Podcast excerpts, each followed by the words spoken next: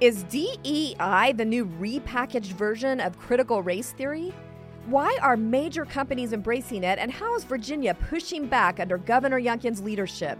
Plus, we fact check President Biden's re election campaign video. Welcome to Speak Up Virginia, equipping you to speak up on the life, family, and freedom issues that matter most to you.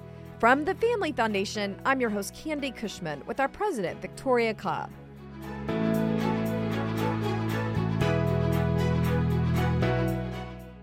All those social media posts that are going around and say, if you're a child in the 80s, you remember this image, or if you're a child in the 90s, you remember what this looks like. And it just makes you feel so old when you see, you know, your child memorabilia on there. I want to hear what some of the things are for you that kind of make you feel old when you see that little image popping up. Well, I know I used to think my like a record was really old because my dad had records, but they come they came back, so Yeah. you never know. But I, you know, when I see um, the, the like travel car games.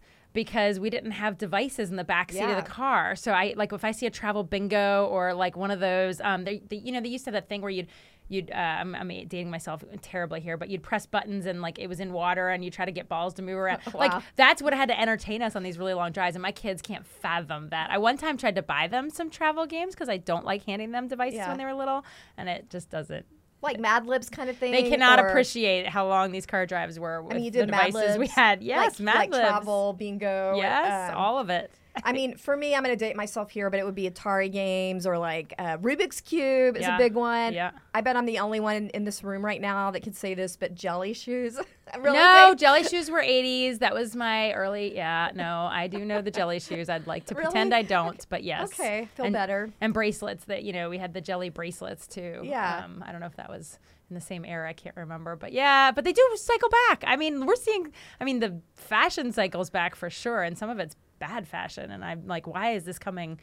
Like this was not good the first time, and it's not good the second time. It doesn't seem like it cycles back like, well, I guess some of the 80s fashions do, but like in the 70s, you know, that is always cool. People love to dress up in the 70s, but I don't feel like 80s, 90s, it has that same cool factor for. Well, kids are wearing these cut-off crop tops now. You know, the short shirts, and they're wearing. What's funny is they're wearing them with bands from the '80s. Like I, I, I watched my little neighbor, like seven years old, come over wearing a Whitney Houston, and I oh, was like, "Wait a second, you don't even know who? Do you know who that is?" Like I just anyway. So I think that's hysterical because they really, literally, like don't know the bands, but they're showing up on T-shirts at the stores. So Okay, one thing that is never coming back are mullets on guys. no, no, right? no, no, no. You're, They you missed are that. back. Oh, What? They're, They're back. back. and it's horrible. And oh. especially on baseball teams, it's horrible. Like I. I, I, I won't call out my friends right now whose children have mullets, but I'm like, why are you letting this happen? And I know you have to pick your battles, right? So like, I have been very fortunate that my child has not done anything, boys especially, done anything radical with their with their hair. My son has kept it tight and clean, but uh, his friends, there's yeah, it's bad. But mullets are actually Oh, back. wow. Yeah. So no, All- you'd think right. that could never come back. Like you make a good point. Like how is it possible that that could ever come back? But All right. Well, nothing new under the sun, I guess. um, well, before we get into the topics today, I did want to give you a chance to comment because you hadn't really had a chance to do this yet on President Biden's re-election campaign video. I know we've had a couple come out now, but just the first one, I thought we really need to let you comment on this. yeah, I mean, I, I hate to say it, I it's almost kind of what you would expect because it's this. Um, it starts out with this sort of dark uh, all these images from from January 6th which is exactly what I would have expected which is frustrating that it's so predictable because they're using these images. I guess they think these images are going to again turn people away from Republicans on a whole which a lot of Republicans had nothing to do with January 6th so but um, yeah so it starts out all dark and Yeah. I mean it turns positive but I I- mean and for him Vice President Kamala Harris makes an appearance. She's actually featured pretty significantly, which I thought was surprising because a lot of people consider her the weak point of the campaign. But let's let's let people just uh, hear a clip of this real quick.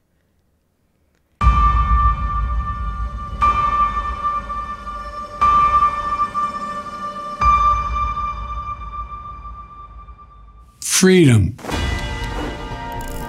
Personal freedom is fundamental to who we are as Americans. There's nothing more important, nothing more sacred. That's been the work of my first term to fight for our democracy, This shouldn't be a red or blue issue. to protect our rights, to make sure that everyone in this country is treated equally and that everyone is given a fair shot at making it. But you know, around the country, MAGA extremists are lining up to take on those bedrock freedoms, cutting Social Security that you paid for your entire life while cutting taxes for the very wealthy, dictating what health care decisions women can make, banning books, and telling people who they can love, all while making it more difficult for you to be able to vote. You know, that was pretty apocalyptic, right? All the smoke going around. and- Yeah, yeah. I mean, I I mean, eventually he gets to these classic themes, right? You know, freedom and democracy, and and you know all these all these basic campaign themes that everybody uses and and are important. It's each side uses them differently, right? But first, he hit on those red meat topics. January 6th, we got to see all those images. Yep. And then the abortion keeps coming up. Yeah. Right? Well, but but in a veiled way, Yeah, right? Like coded he doesn't actually talk about abortion. He talks about what health care for well, they women. showed, they showed a sign that said abortion is health care. Right. Yes. Yes. And then I- he used a, he used coded language. What does he say? Um, that it's uh, dictating what healthcare decisions women can make. He alludes to that. Right, and then of course they miss they they frame issues incorrectly. I would say talk about banning books, right? Like there's not a movement to ban books. There's a movement to make sure that children don't have access to books at a young age, right? But they talk about book banning as if there's actually people out there trying to ban books, and then um, you know telling people who they can love, which is not actually what's at issue. Um, and so I think they're always trying to uh, sort of you know describe things incorrectly and then get people to oppose those things. Well, it's disturbing because those are the issues that are dear to social conservative, you know, pro family, concerned citizens' hearts. And so let's just let you break down those for a minute. Let's just start with when he says dictating what healthcare decisions women can make. Is, is this about healthcare? No, this is not about health care. I don't know how many times uh, you know our side can say this. This has no, abortion has nothing to do with health care, and of course that keeps coming up over and over because they have so framed this as a matter of health care. But it's actually uh, much more harmful to risk your health. It's much more risky to your health to go through with an abortion than to have a pregnancy. But they, you know, to have a child. But they constantly conflate those things, and um, and that allows them to try to mainstream it with funding, right? Like if it's healthcare, then we can have all sorts of tax dollars going towards it, right? So that's that's what they ultimately want. And then the whole thing just painting with a uh, just a, a brush banned books like nothing else is at issue forget explicit content just banned books I am so tired of hearing people talk about banning books. That is not the point. And yet, if you asked anybody, are you willing to have a Playboy magazine in your children's section of the library, they would say no. But that's, they just won't allow us to talk about the issues that are actually the issues for parents. And they are. Mm. And I think they're underestimating how big some of those issues are for parents, and that mm-hmm. parents are a block of voters that you really need, and so they need to be careful playing in that in that game. yeah because it's kind of insulting to parents Oh, it's absolutely insulting. It's absolutely insulting. And and I I can't help but note that they, you know, in the video have this very clear line about this is not a time for complacency. Mm-hmm. And I think that's because and you you mentioned Kamala Harris in this video, nobody's excited about this team. Even their own side isn't excited that this is their their their candidates for office, Biden, and they're not excited about Kamala Harris, but they have to I mean, I think she's at least younger and more youthful, and that's a big Yeah. issue in this. I- when people say they don't want him to run for president, it's mostly because of his age. Yeah. I just have to go back for a minute Yeah. to the telling people who they can love thing. I mean, that just almost seems like an outdated Yes. um, reference. And really, what the issue is this gender identity content being pushed in schools, but he's going back to, I don't know, is that from the 80s? You know, yeah, speaking yes, of the 80s, yes. telling He's, he's trying to uh, simplify in an incorrect way something that is much more complicated, which is the push of the LGBT agenda in everyone's face and into schools and into employment situations, and this idea that sexuality has to drive everything that we're doing. It isn't. No one. No one is that. Yeah. So it's outdated, and, and Yeah. he's trying to you know make it sound so simple and so clear, and so how could you be against this? And really, it kind of gets back to that uh, he really is just rehashing a lot. And like you said, the whole, even the Kamala Harris thing and, and Joe Biden himself is like a rehash. So are we going to basically, are we being primed for a, just a Groundhog Day rematch with President Trump and um, former President Trump and President Biden? I that- am deeply that- concerned. We could literally feel like we're four years ago, and we're watching exactly the same thing play out with both candidates. And and the public doesn't want this. I mean, there has been poll after poll, and the recent polls basically say uh, about 26 percent of the country wants Joe Biden to run for office, and only about 30 percent, only about 30 percent of the country wants President Trump to be a nominee Isn't in the race. So think about that. I mean, you're.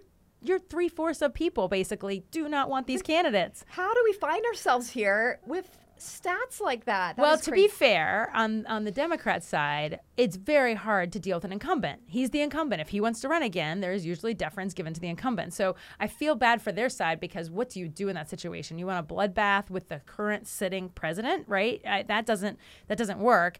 And President Trump functions very much like an incumbent for the Republican Party because there are people who feel like the election didn't go down the correct way and that kind of thing. So both parties are in a difficult spot um, even if they want different nominees, um, because those those people carry a lot of power when you, you have the incumbency, you have the bully pulpit, you have um, just so much to work with. So uh, yeah, we could be in a rehash that no one wants, which All right. We might see mind. some dark horses come out of nowhere. I have. To, what about Tucker Carlson? Do you think he's gonna? Sh- I, I is there a chance? It's, it's hard to imagine. I'm trying to think the last time we've had a personality, like a TV or radio personality, run for president and actually be successful at that. I feel like that's been, I mean, Reagan, I guess. I mean, he was an actor, um, and you had. I guess Arnold Schwarzenegger was an actor, but uh, but this is a commentator. I don't know. I, I, I just want to see a Tucker. Well, in 2016, we had Donald Trump. I guess you're right. I mean, you're fired, right? Like he's got his TV show, but I don't think of him primarily as that. But you're right. You're right. But he also had oodles of money. Does Tucker have oodles of money to? Actually, I guess there was a big debate whether he really had money, right? Like whether he was actually bankrupt or whatever. But and let um, me introduce that new voice for oh, real quick. yes. Uh, Jesse Blakely is our. Tell tell your title real quick. Hey, everybody. I'm the state director for Family Foundation Action Yeah, and helping out with the podcast. Yeah, thank you, Jesse.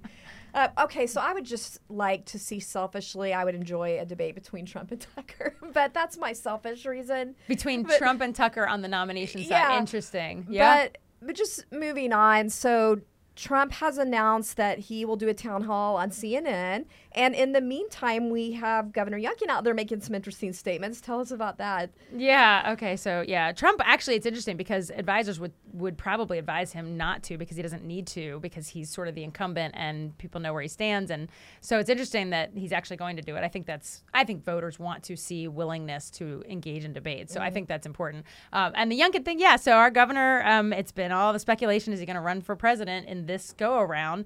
Which uh, just to remind people in Virginia, the reason that happens is because we only have a four year term. People probably wouldn't be talking about Governor Youngkin running for president after only two years of being governor if he could be reelected. But he can't be reelected in Virginia, so they know he's kind of it's like go now or what do you do in the meantime to stay relevant? So anyway all that to say he did finally come out and say now it's careful the wording he did say he wouldn't be donning the vest on the campaign trail this year. So technically he has not actually closed the entire possibility that he couldn't jump into this race in january. But most people are saying, okay, maybe this is the like he's actually not going to run, and so then there's of course speculation like is he going to run for is he going to go for you know finish his term as governor and run for Senate the next time because that's usually what our governors do they have to run for Congress or Senate to stay relevant so that then they can jump to running for president because it's a tricky tricky thing in Virginia with our four year term. I think we would have had a lot more presidents um, honestly out of Virginia if we didn't have the four year term. Like I Yeah. think I think it would play out differently. Well, this is going to be interesting to watch. Yeah. Continue to play out.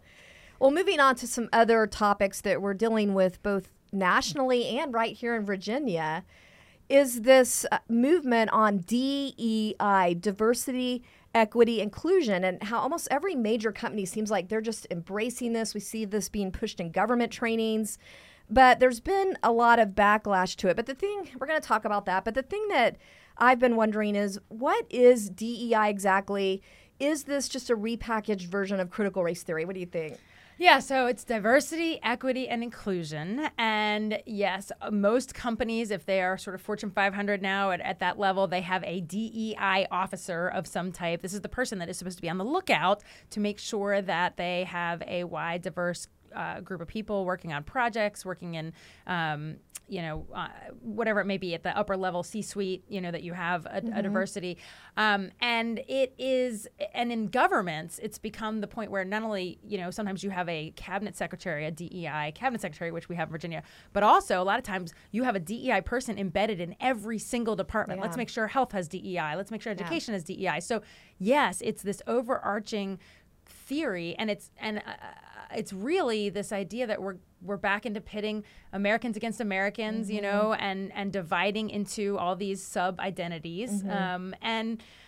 I don't know. It's, uh, I just, I, yes, there were lots of places that did not have enough diversity. Um, there are lots of places that sometimes have too many people that think the same way, that come from the same background. But is this, but is this over hyper foc- focus on it really the right way to go? And I, I would argue it's really actually almost counterproductive. Well, specifically, there's actually been research that gives evidence that pushing these DEI programs don't actually work. There's there's really not evidence that it's working, and in fact, there's been some evidence that it does harm or creates backlash. And we saw an example of that that I thought was interesting coming out of Portland, Oregon, where you had these uh, 900, some 900 police officers that had to take this mandatory, I guess it was a DEI training. And this particular segment of the training was uh, LG, let me, I have to make sure I get this right. LGBTQIA2S themed training. So I, I thought it was Don't just forget the, the plus. and the plus. There's always a plus that Jesse has told me. Don't forget the plus. So, or, are we adding more numbers now? It seems like Yeah, it used to be all letters. Now we got a number. I, I, um, and I, I guess it's two spirit. I don't know. Um, I, I mean, I've seen that out there. I, how bizarre. Um, but yeah, to your point, there's always a plus. Thank you, Jesse, for that because there is. Uh, there's always something else to come, which puts everybody in ten subgroups by the time you're done. I mean, it's just the most bizarre thing ever. But I, I do feel um, concerned about these kind of trainings. I mean. It's not that police shouldn't get training, and certainly there have been issues around race and other things. So it's these are important things, but when you get to this level of letters and and obviously these poor police i mean you can really the reaction to this Yeah. this particular training um what to the yeah, back, they, they didn't hold to the back. backlash they, they, were did aggressive in their hold back. feedback you want to share Uh, some of yeah, that just some of the descriptions. So there was this consultant firm that helped facilitate the training, and um, got, they got feedback. And so the feedback was terms like it, it was patronizing, childish, offensive, unnecessary. Here's one. Indoctrination masquerading as training. I mean that that's pretty on point. So let's just look at a clip of what these poor officers were forced to watch. I got served at the count. The cashier served me, and I realized that I don't get angry about that anymore because I realize that that's just a person seeing that male energy that I do have. Um, so I'm a very unique non-binary individuals uh, individual because I do have multiple pronouns that I do use, and so for me it's a little bit different. Uh, oftentimes within uh, the trans community, some folks are very very sensitive to pronoun use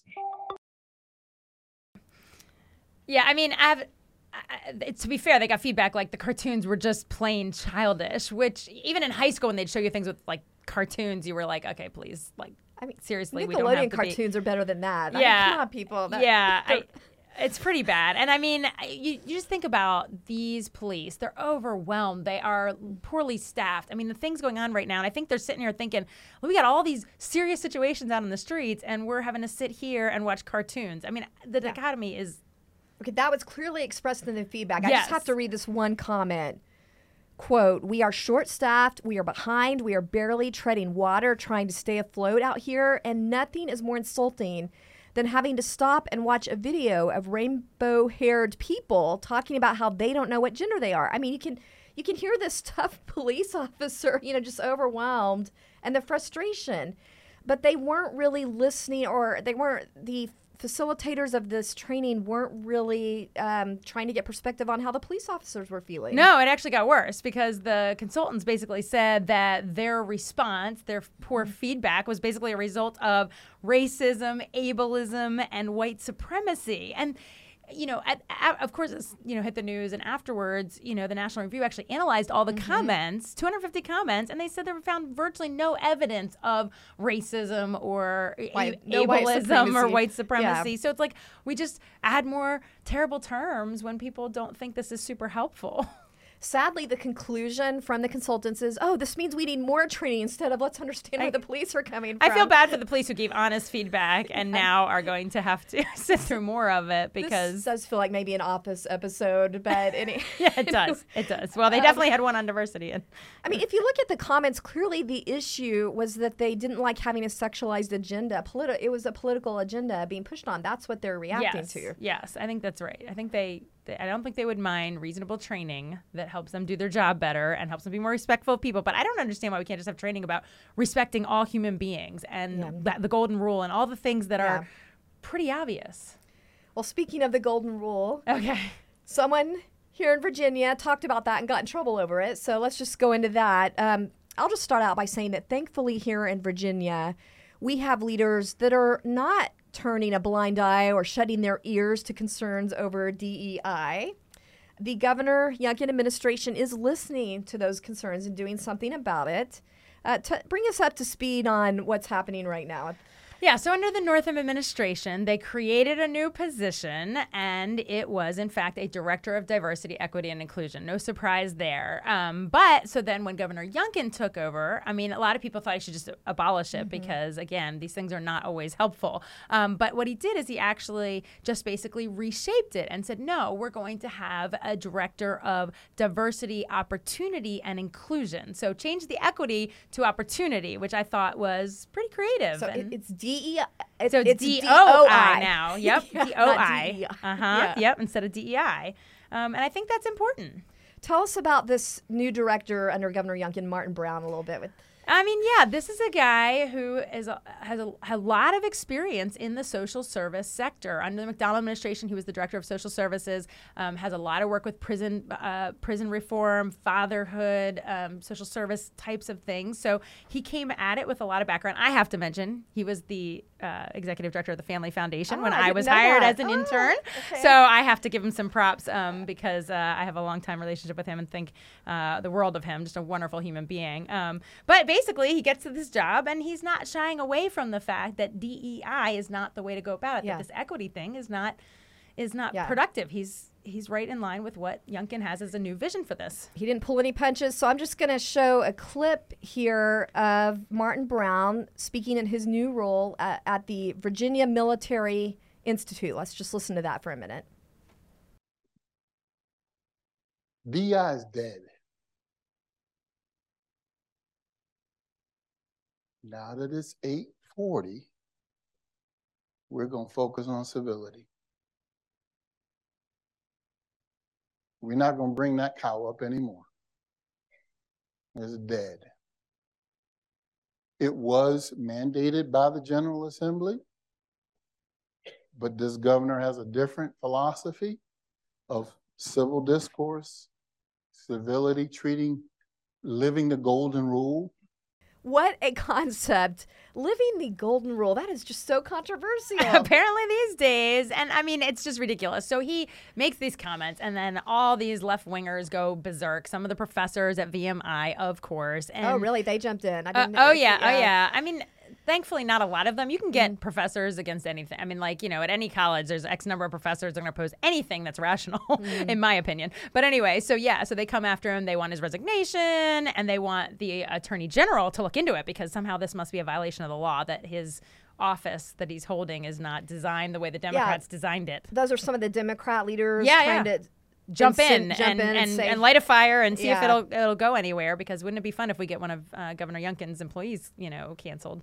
So yeah, it's crazy. Well, it was good to see Governor Youngkin's team sticking to their guns on this. I'll just uh, read what his spokesman said. Governor Youngkin will continue to advance equal opportunities, not equal outcomes for all Virginians. Tell us, Victoria, why why is that difference important? That is everything. That is everything. It is it is important that everyone has the opportunity. There are folks that definitely we want for example when you think about jobs dei is often in the workplace you want to make sure you get applicants from all over the place. You don't want just the same kind of applicant because you're not even going to have the best choice. But then when you get all the applicants no matter what their race is or what their background is you want to pick the best one for the job. And that's what he's talking about when he's saying opportunity is about making sure the application pool is diverse and that we're letting everybody apply and we're not stereotyping things. But then what he's talking about equity would say no you have to actually pick somebody because of their race or because of whatever that uh, you know way that we're gonna the mm-hmm. identity that we need for that moment. And sometimes people use the word diversity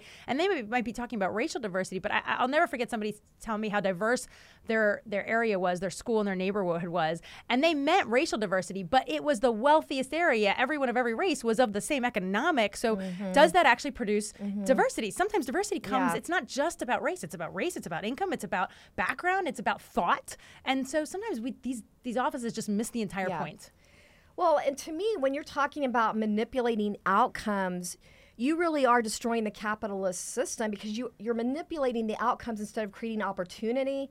And so that really is just a communist system. If you're if you're going to measure outcomes, we want and that's never the best worked. outcome we want the very best whatever it is not Yeah. based on all these identities and so it is uh, i'm just glad to see that the governor did try to reshape this role Yeah. and that he's put someone in there that is being true to his vision for that role and i think it's ridiculous to think that um, and somehow that violates the law Yeah, I mean, because we want we want opportunity, not planned societies, right? Yeah.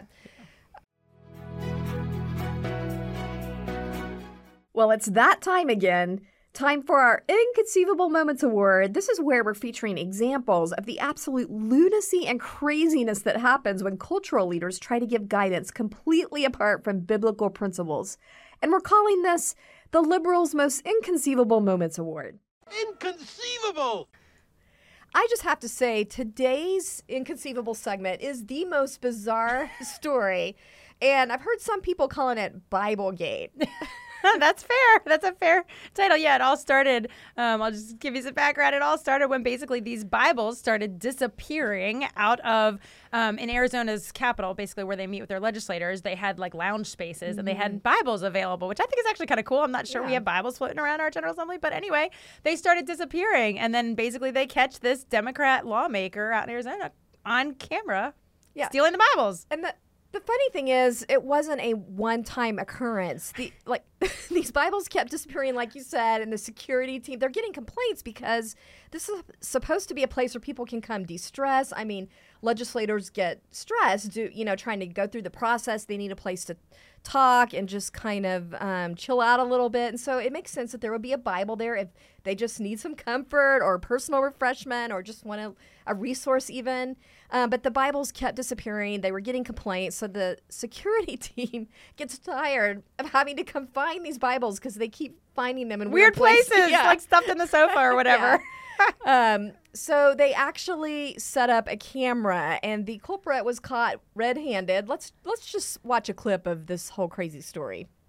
The good book was showing up in the strangest places under seat cushions, in a fridge. Members, I stand here today A hidden camera busted Biblegate wide open. wanting to acknowledge Democratic Representative Stephanie Stahl Hamilton was hiding the two Bibles that were placed on tables in the private lounge for members of the House of Representatives. the offense I committed by my actions of hiding Bibles in the members' lounge.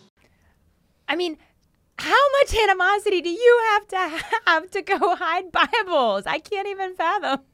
I know it's almost like you know, see no evil. I can't even see God's word. Can't be in the room with it. Of my like vision. it might, it might be. Uh, it, it speaks to the power of the Bible. I would argue. if you can't, if you're so afraid of it, you can't even be in the room with it. And and and I, I think we have to, since we mentioned book banning before, talk about like who, who's banning Who books. are the real book Who- banners? we're, we're stealing books here, Right. not- yeah. Well, here's the kicker. Um, Stephanie Stahl Hamilton is an ordained minister, Presbyterian minister. She actually has a master's of divinity from Princeton Theological Seminary. Yeah, I, I when I heard that, I thought, what is this world coming to? That it's actually somebody in the ministry hiding hiding Bibles in sofas, in the refrigerator. I can't You know, putting it in the refrigerator made me think about that episode of Friends where no. uh, Rachel is uh, trying to get Joey to read Little Women, and so he, he makes her read The Shining. And um, but whenever he gets scared of the book, The Shining, he puts his book in the freezer. and so then when he gets worried that Beth is gonna die in Little Women, he puts the book in the freezer. And I, I think the minister might just be a little worried about what's in the book. Is there some kind of logic to that? Because to me, if you want to spread the word more, you put it in the fridge where everyone goes. Like, so what is the logic? Um, well, you know, we're talking about Joey from Friends. There's not a whole lot. yeah, of yeah. If you, if you watch that show, it's not like the bulbs were all screwed in tight. I did have this imagination, this thought in my mind that she's running to hide the Bible and she's about to get caught. The fridge stuffs it in the fridge. Yeah, maybe maybe somebody was gonna walk in and see that she was. See, they might have seen a Presbyterian minister holding a Bible, and they wouldn't know what to do. You know, Eli's giving me looks over here because I'm Presbyterian, but I'd like. I, I just for the record, there, There are different multiple kinds kinds. of Presbyterians. That's fair. That's All right. completely fair. Well, people actually tried to ask her about this reasoning. Uh, the first time a, a reporter approached her, she actually ran down the hallway from the reporter, but at last she felt like she needed to make a statement. And so here's her statement. She said, quote, uh, well, she said it was meant, quote, as just a little playful commentary on the separation of church and state. So, Victoria, I got to hand that one to you. Okay, she just totally got busted and didn't know what to say, which is just embarrassing. Like I'm trying to imagine like like trying to have a productive career after you've done something this embarrassing. But anyway, but I, but the thing is, there's nothing in the Constitution about church and state. So every time somebody says something like that, it makes me absolutely crazy because they show their ignorance when they make that comment. So it's just ridiculous. And of course, what what it what our founding documents does have all throughout it are references to the creator Yeah. and all sorts of things that actually Yeah. allude to biblical references. Yeah. I gotta love what Todd Starnes said. Uh, he he pointed out that Arizona's official motto is actually God enriches, so it makes sense that they would have the Bibles available to the representatives Yeah. in their state capital. Yeah. All right. So I guess this this means that this week's inconceivable has to go to the Bible Gate culprit for reminding us why we can't take the freedom to access God's word for granted. Yes. All right, thanks for joining us this week for Speak Up Virginia. Remember to share the podcast. If you are on Apple or Spotify listening, give us that five star review so we can reach more people. If you're watching us on YouTube, remember to subscribe to the playlist and share it with friends. And we'll see you next time.